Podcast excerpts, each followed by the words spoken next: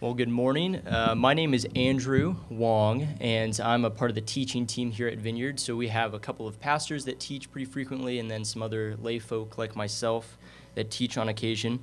Um, and I apologize for in advance. I'll be coughing a lot. I have this like lingering cough. I won't get you sick, but it will just annoy you. So that's why I'm using this mic instead of the uh, the share mic. And so I'll turn away and cough. Um, let me go ahead and pray. I had kind of a I was speeding over here for Jesus this morning.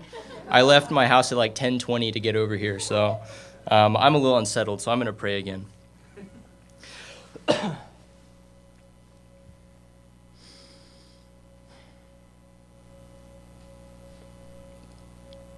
Uh, Father, thank you for um, waking us up this morning um, and bringing us here for a chance, God, um, not just to gather together and not to um, do what a lot of us do each week, but God, to experience you, um, to meet you, and to be transformed by you. And God, we thank you that you have high expectations, not high standards, um, not exacting standards, but high expectations, high hopes, God, for what you want to do in us today. God, what you want to transform in us today. And God, I, I just know that this message isn't ready. I know I'm a little unsettled, God. Maybe we're not ready um, for what it is you want to say. And so, God, would you come by your Spirit? God, would you bring peace into this place?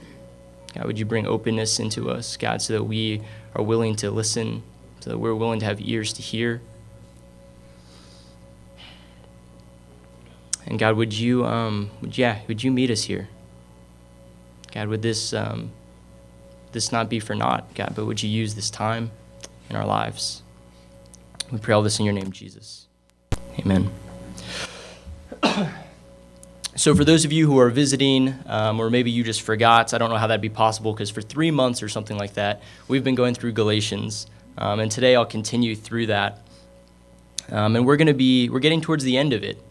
Um, you can pull up our first slide there. And I've entitled this message Two Freedoms, and we're, it's just a couple of verses, really. You can go on to the next slide. You guys can read along with me silently. Um, For you were called to freedom, brethren. Only do not turn your freedom into an opportunity for the flesh, but through love serve one another.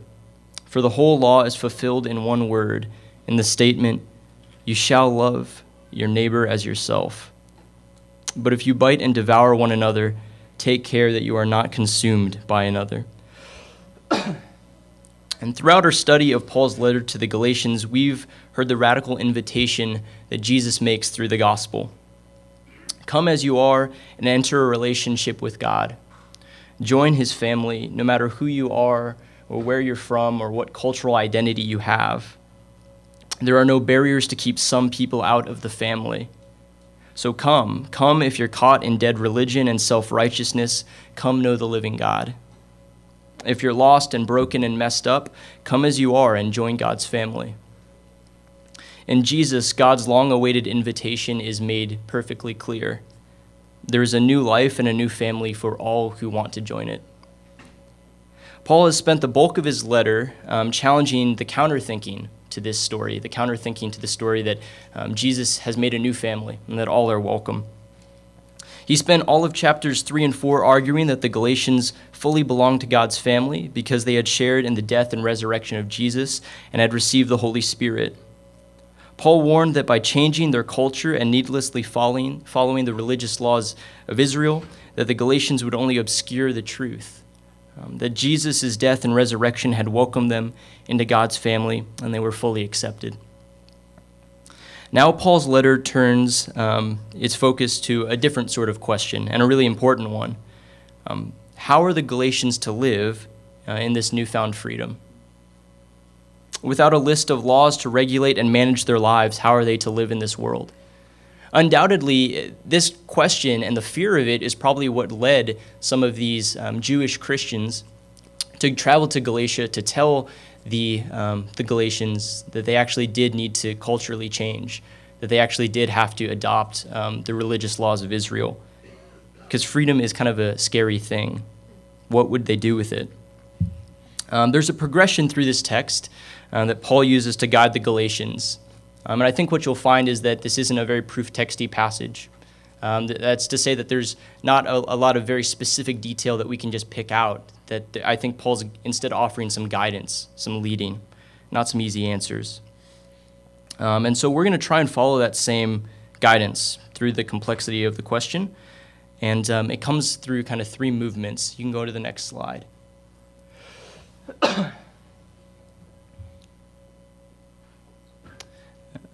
yeah, you can click, I think, two more times. So there are these three movements that I see in the text, and the first is freedom. And Paul explains the nature of the Galatians' freedom in Christ, the, the nature of their new life. Then there's the flesh and love for others. Um, he goes on to explain that with new freedom comes uh, new choices that need to be made. And then, um, lastly, the fulfillment of the law. Uh, Paul shows that these choices um, either fulfill the law or they lead to destruction. So these are the, kind of the three movements we'll take in the passage. And the first one is, uh, is freedom. Paul reminds the Galatian believers of a marvelous truth, truth in the first verse here. For you were called to freedom, brethren. Uh, the NIV translates it this way You, my brothers and sisters, were called to be free. You were called to be free. Before the Galatians had known the true God revealed in Jesus, they were enslaved uh, to spiritual forces and powers who were by their very nature not gods. Paul does not explain in detail what this enslavement looked like or what it entailed, but it's likely that the Galatians, because they were Greeks and pagan, um, were captive in some sort of uh, system of idolatry. So they worshipped um, they worshipped false gods who were by very nature um, never going to love them or provide for them or desire a relationship with them. When the Galatians began to follow the religious laws of Israel, they had enslaved themselves again to a system of relating to God that was incomplete and obscured who God was. And so Paul's encouragement to them is actually twofold.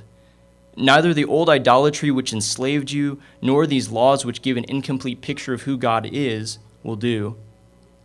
In Jesus, you can know the fullness of God. This is what you were made for, and this is what you have been invited to. This is your true identity being returned to you. For this, uh, for the Galatians, this blessing of freedom was simply the opportunity to live in relationship with the true God, uh, becoming the people they were made to be.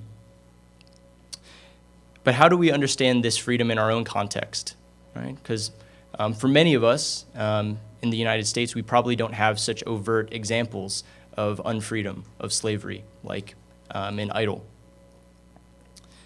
Western culture is built upon notions of freedom, which is part of why I think this passage is so curious for us. Indeed, many would say that the chief virtue and good of Western culture is the protection and pursuit of something called freedom. And of all the heirs of Western culture, um, we in the United States seem particularly infatuated with freedom. In our national lore, we have dubbed ourselves the land of the free. Um, and the histories we learned in grade school explain that the first Europeans who colonized this place did so in search of freedom.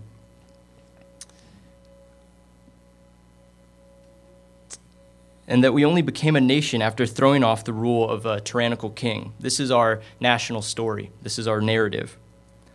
But the West in general, and the United States in particular, have a sad history of how notion, uh, have a sad history of how notions of freedom have played out. Much of the world has experienced our freedom in violence, exploitation, and careless consumption. Um, that's sort of the sad reality. And so we have to ask is that freedom? Since the country's founding, we've stuck with the buzz about freedom, especially in how products are marketed, uh, curiously. You can go to the next slide there. You might have to go to another one there. There you go. Um, sodas promise to keep us free from thirst. Designers create entire lines, uh, entire sort of lifestyles, ideas based upon the word freedom. And I even have a credit card called the Freedom Card. Um, it offers points for spending money so that I can get more money to presumably spend more money buying more things. And all of this is, is freedom. That's at least how it's billed, right? Um, then there are the popular definitions of freedom. the ability to do what I want as long as, it doesn't hurt someone else, um, being who I want to be, defying the expectations of others to become who I truly am. I don't say those definitions in a strictly negative way, actually. After all, it is essential that in the right time and in the right way, um, we do resolve to be honest with who we are, right? With who God has made us to be, um, as opposed to who our parents or bosses or teachers want us to be. Um, part of being human in the deep way Jesus revealed, actually, I think, um, is defying convention when the Father has created us and called us to do something different than what's expected of us. Um, so, freedom is, is inherent to all of these important decisions. But so often, the definitions and ideas we have of freedom and the way they work themselves out in our personal lives or in the world around us um, are fixated on our own needs and interests and concerns at the ignorance or the expense of others. Is this freedom? Is this freedom? In this self centered way of thinking of freedom, a sad irony is actually hidden. And I think we've all experienced it that through our quest to live our own ideal life, to be self made people, we end up so thoroughly unfree. Eugene Peterson described the state of things this way, and he wrote this in the 90s, so some of you will actually remember some of what he talks about, but still, just listen and see if you can relate. He says the world had seen a succession of political and social revolutions that had featured the word freedom especially in the Western world, but hardly confined there, aspirations to freedom were very strong. But when I looked at the people I was living with as pastor, fairly affluent, well educated, somewhat knowledgeable about the Christian faith, I realized how unfree they were. They were buying expensive security systems to protect their possessions from burglary.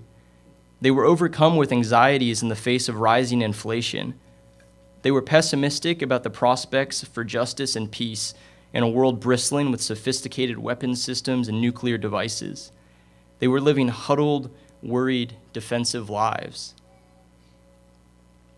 I relate so personally to that description, actually. Um, not all of the details are the same. Things have changed, right? Um, I guess the US beat Japan in the late 80s, early 90s in that way. So now it's China and India Inflation, I guess, isn't as bad, so things look a little differently. Um, not all the details are the same, but I have to admit that I live this huddled, worried, defensive life so much of the time. And this is not freedom. This can't be freedom. Um, for much of the last four months, I started a new job in late August, and uh, or August, and for much of the last four months, I felt trapped in this job. I don't know if anyone else can identify with that. I don't particularly enjoy the line of work that I'm in. And sometimes when I think about waking up and going into work and facing all of the responsibilities and obligations and problems that I didn't have a, a solution for yesterday, that I don't know if I'm going to have a solution for today, it's just, it's enough to keep you wanting to stay in bed. Um, it's when I face that that I know that I'm not free. When I talk with uh, family members I was Skyping with my sister. My wife and I were Skyping with my sister a few weeks ago. When I talk with family members and I see, um, it wasn't just my sister, but just in general, and I see broken things in their lives that, that they're not ready to look at yet, that they're not ready to interact with yet. Um, or when our interactions draw out those old, ugly things in me, right? Where I'm not just the one who's there to help them, but actually it draws out these old relationships in me. Um, I realize that I'm not free. When I look at my own spiritual life and recognize the fear, the hopelessness, and the distraction that at times is much more present than a love for the Father, a likeness of the Son, or the power of the Holy Spirit, um, I realize I'm not free. Paul calls this unfreeness slavery, and in the harsh reality of it in my life, I get scared. I have to be honest and say sometimes when I come face to face with this slavery, I get scared because I so badly do not want this to be all there is for me. Right? We all have these areas of slavery and bondage in our life, and I, I think it looks different for everybody, right? We're all in different places. We grew up in different families, different circumstances, but we all have these areas of bondage.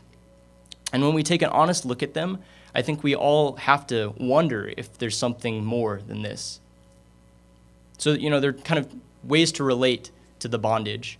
We can kind of throw ourselves headlong into it.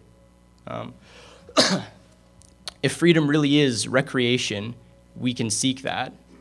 If freedom really is being a self made person, we can do that.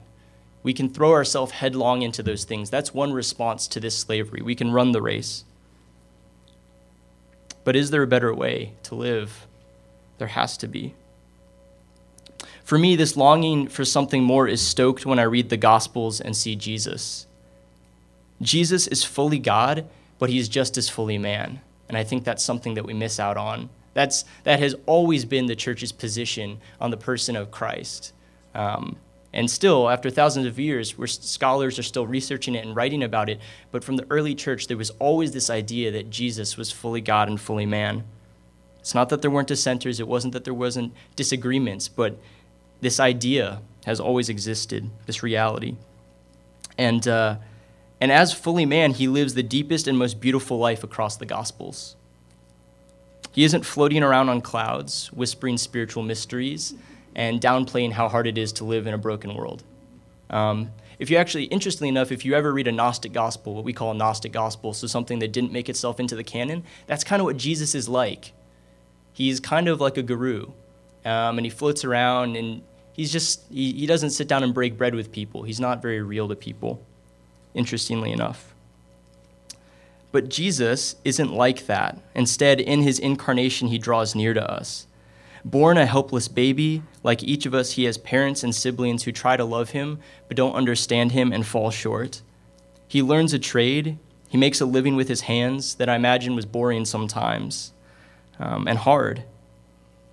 He makes friends. He experiences the loss of some of his friends.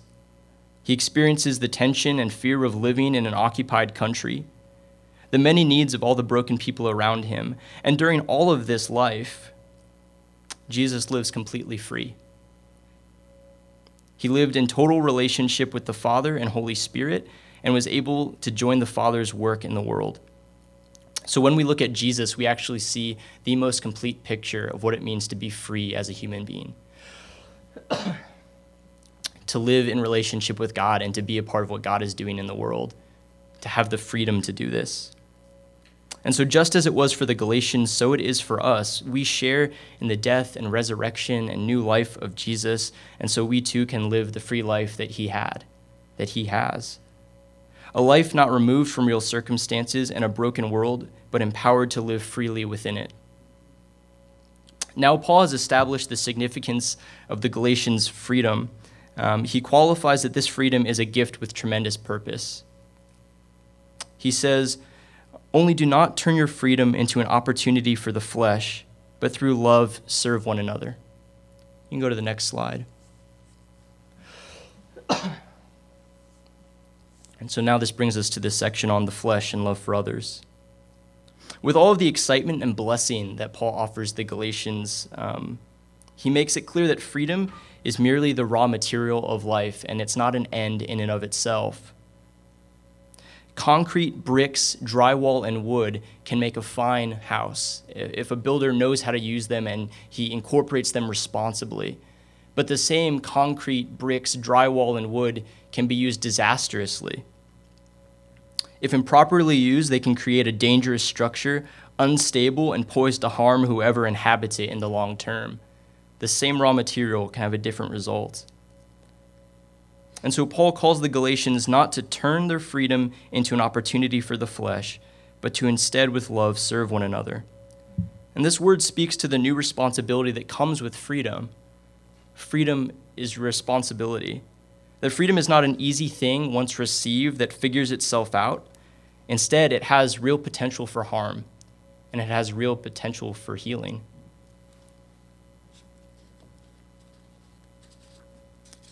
The paradox of freedom within the family of God is that to use it only for our own ends is enslaving to us, causing passions and desires, the flesh, um, that are destructive to gain more power and traction in our lives until the sad irony that in search of freedom and trying to liberate ourselves, we've just put ourselves under more burden and bondage. Instead, as we learn to exercise our freedom by mutually offering ourselves in servitude and love, all people within the family of God are supported and cared for. Paul's vision for freedom flourishes in love for others. that freedom is inherently communal, it's inherently responsible, and it's not personal. Freedom can't be expressed personally, it has to be expressed in relation to God and others. Without that, it's nothing. Quite oppositely, our culture understands freedom as a personal expression that ideally will lead to our own life as we want it, no matter the needs of others. In this view, the needs of others are actually seen as liabilities or threats to our freedom. Um, they're threats to our lives becoming what we wish for them. This vision of freedom is realized in freedom from others. So there's this sense of, of freedom that leads to a love for others, a servitude for others. And then the world's vision, freedom is realized as freedom from others. Um, I was reading a, a sermon by uh, Bishop N.T. Wright, and he quoted Bob Dylan, who said, You got to serve someone. It might be God, it might be the devil, but you got to serve someone. And that's the reality of freedom, is that freedom isn't in and of itself anything, but it leads to this decision. What will I use this supreme ability to make choice in my life for? Um, the paradox of Christian freedom was evident in the life of Henri Nouwen. Um, some of you maybe have read Nouwen. Uh, he was a Catholic priest and a scholar, and he taught at top universities around the world. Brilliant man. Um, however, after years of teaching and writing books, um, and all of this was really significant work, mind you, um, he realized that this work was distracting him from actually knowing God. Um, and he felt like his life was headed towards burnout and depression. Um, a friend told him, Go and live among the poor in spirit, and they will heal you. And this friend happened to be a founder of something called L'Arche, uh, which are communities of uh, the mentally handicapped and their caregivers around the world. And um, so Henri Nouwen said, okay. And so Henri moved into a community for the mentally handicapped and their caregivers and became their priest. In doing so, he gave up the prestige of his prior life um, his community members weren't impressed by his positions at Yale or Harvard. Um, most of them hadn't gone to school before. And none of them had read his books because many of them couldn't read. But in making himself available to serve and love, Nouwen began what he called his new life, where he could freely experience love without any need for accomplishments. Because in the world, Nouwen used his freedom um, to get what he needed, to get acclaim, to get acceptance, and he was impressive. But in this place, where it didn't matter at all, he received it freely.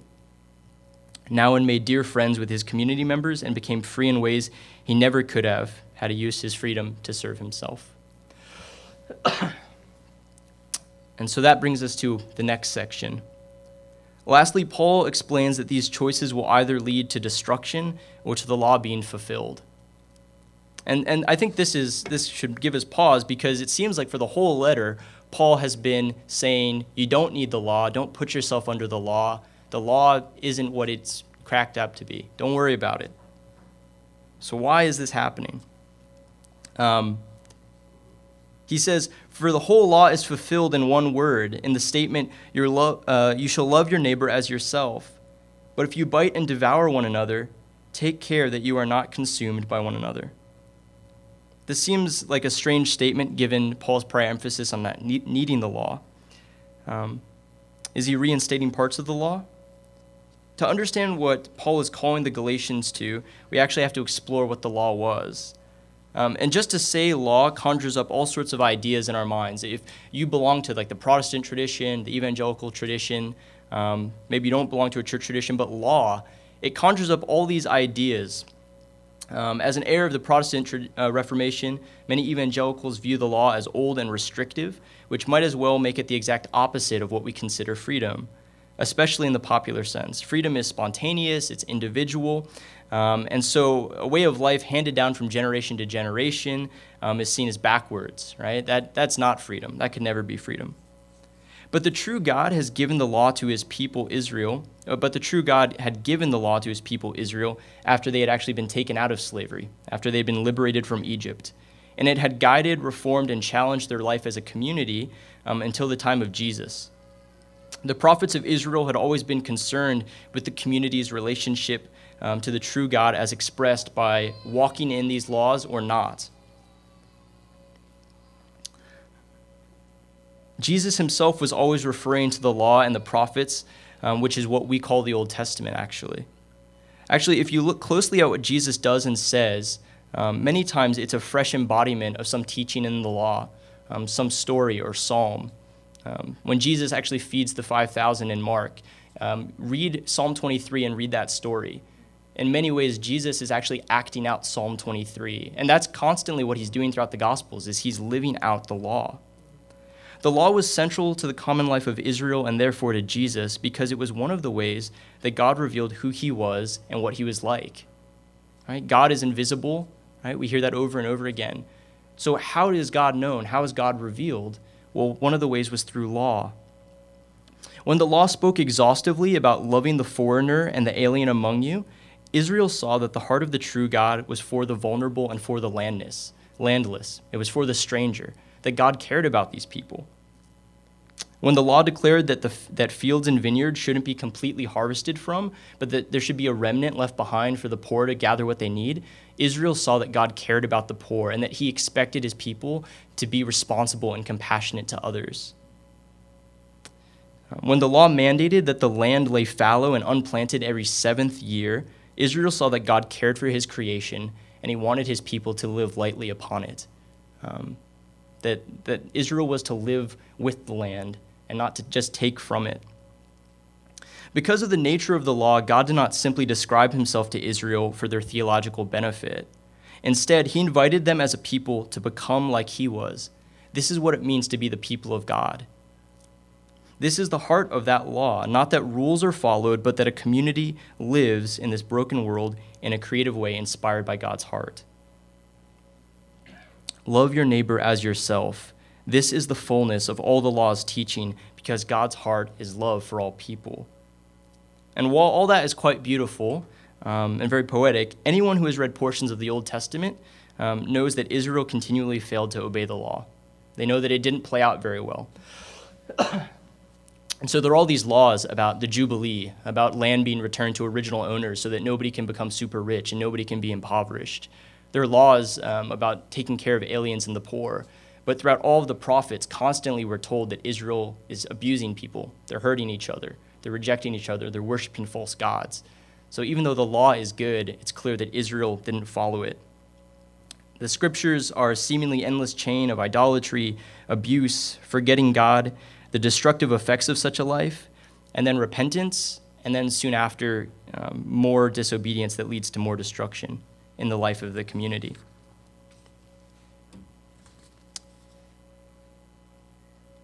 This is why Paul is so adamant that the Galatians can't find their hope in following the law. Throughout the letter, Paul makes it clear that Israel, and especially the religious leaders, had tried to live rightly by the law to know God and be in a right relationship with Him, but it just had not worked. It hadn't worked for their forefathers, it hadn't worked for generations, and it hadn't worked for Paul. Because while there was much goodness in the law and it showed aspects of God's character, there was no power in it to transform. There was no power in it to transform.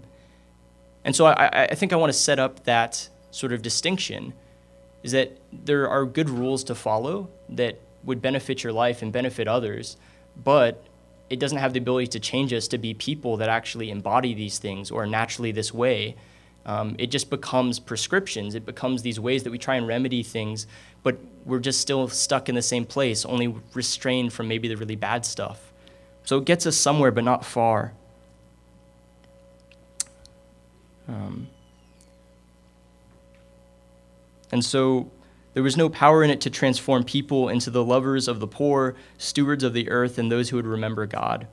And throughout all the Old Testament, we see that Israel repeats this process. But then enter Jesus.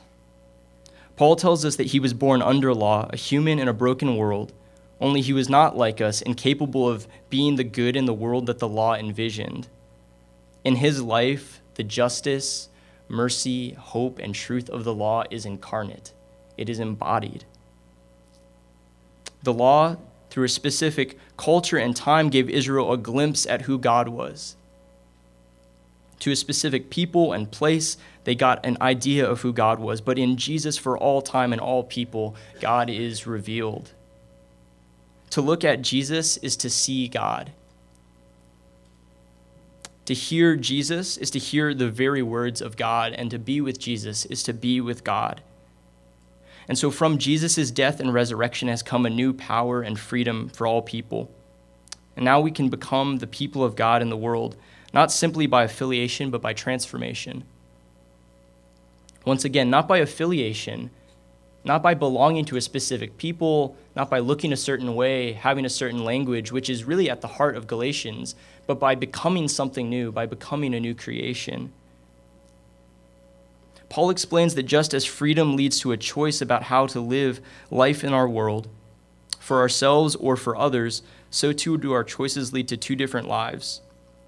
If we choose to use our freedom as an opportunity for the flesh, for our own broken desires, we will end up enslaved all over again. But beyond the personal consequences, we will live in a consumptive way that harms and dehumanizes others. Right? He, he, says this, and it's really it's kind of a disturbing image. But if you bite and devour one another, take care that you are not consumed by another, by one another. But if you bite and devour one another, take care you are not consumed by one another. The language of hunger and consumption in this verse is frightening but accurate of what a freedom for the flesh looks like. When we use our freedom to seek out our own ends and make our own way in the world, we are bound to lack, we're bound to go hungry, and we're bound to resort to taking whatever we can to meet our needs. Paul's prior encouragement to serve one another in love is contrasted by this image of biting and devouring one another until there's just nothing left. But this is not the free life. This is not what Jesus' death and resurrection have given to us. Because we were made to be free, and our King Jesus has died and rose again in freedom, let us live as free people, serving one another in love. And that's really the call of this passage. In just a few verses, Paul does not give um, a prescription of how to live your life to the T. Right? That's kind of what the law offered people. The law offered people the ability to know what to wear, what to eat, how to relate to people, um, how to plant your field. There was a lot there, and it led people's lives. And for a time and a place, it served a purpose. It had a point, and it revealed God. But that's not the true way to relate to God. Now in Jesus, we relate to God. And it's not a list of rules. That's why in three verses, Paul has said that this is the law fulfilled live freely in God, love one another. And this is the call of us as Christians. Um, this is the call of us to, to not put bondages back on ourselves, to not use freedom as something oppressive, something that will harm us or harm others, but instead to use freedom as something that will put us in servitude like Jesus did for us. I'm going to invite the worship team to come up. and they can begin to play their closing song. I actually didn't have really a conclusion written. I got to the last page and realized didn't really have a conclusion written. Um, but I think there's a lot in that for us. You know, as I said in the beginning, um,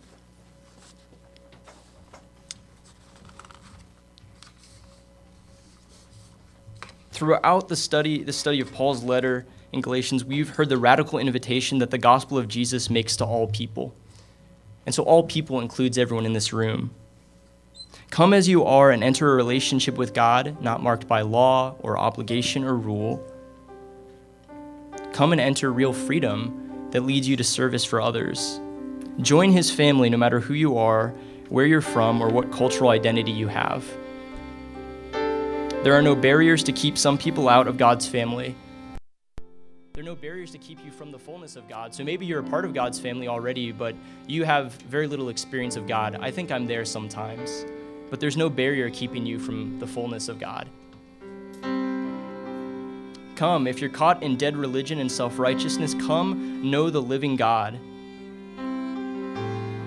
If you're lost and broken and messed up, come as you are and join, God, join God's family. In Jesus, God's long awaited invitation to all of us is made clear. There is a new life and a new family for all of us, if you'll just have it. Um, we're going to have prayer ministers along this wall and kind of along this side. Um, if anything in what was said today is pulling on your heart, um, go and seek prayer. Um, go receive that support and that care. Um, don't leave here today without responding to God. You have freedom. You have freedom to respond to God in this place.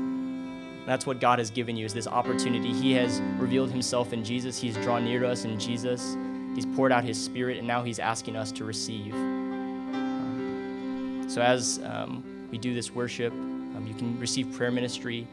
And at the end of it, if you're um, if you don't need to receive prayer ministry or anything like that, you can pick your kids up from the nursery, um, and we'll be dismissed after this last song.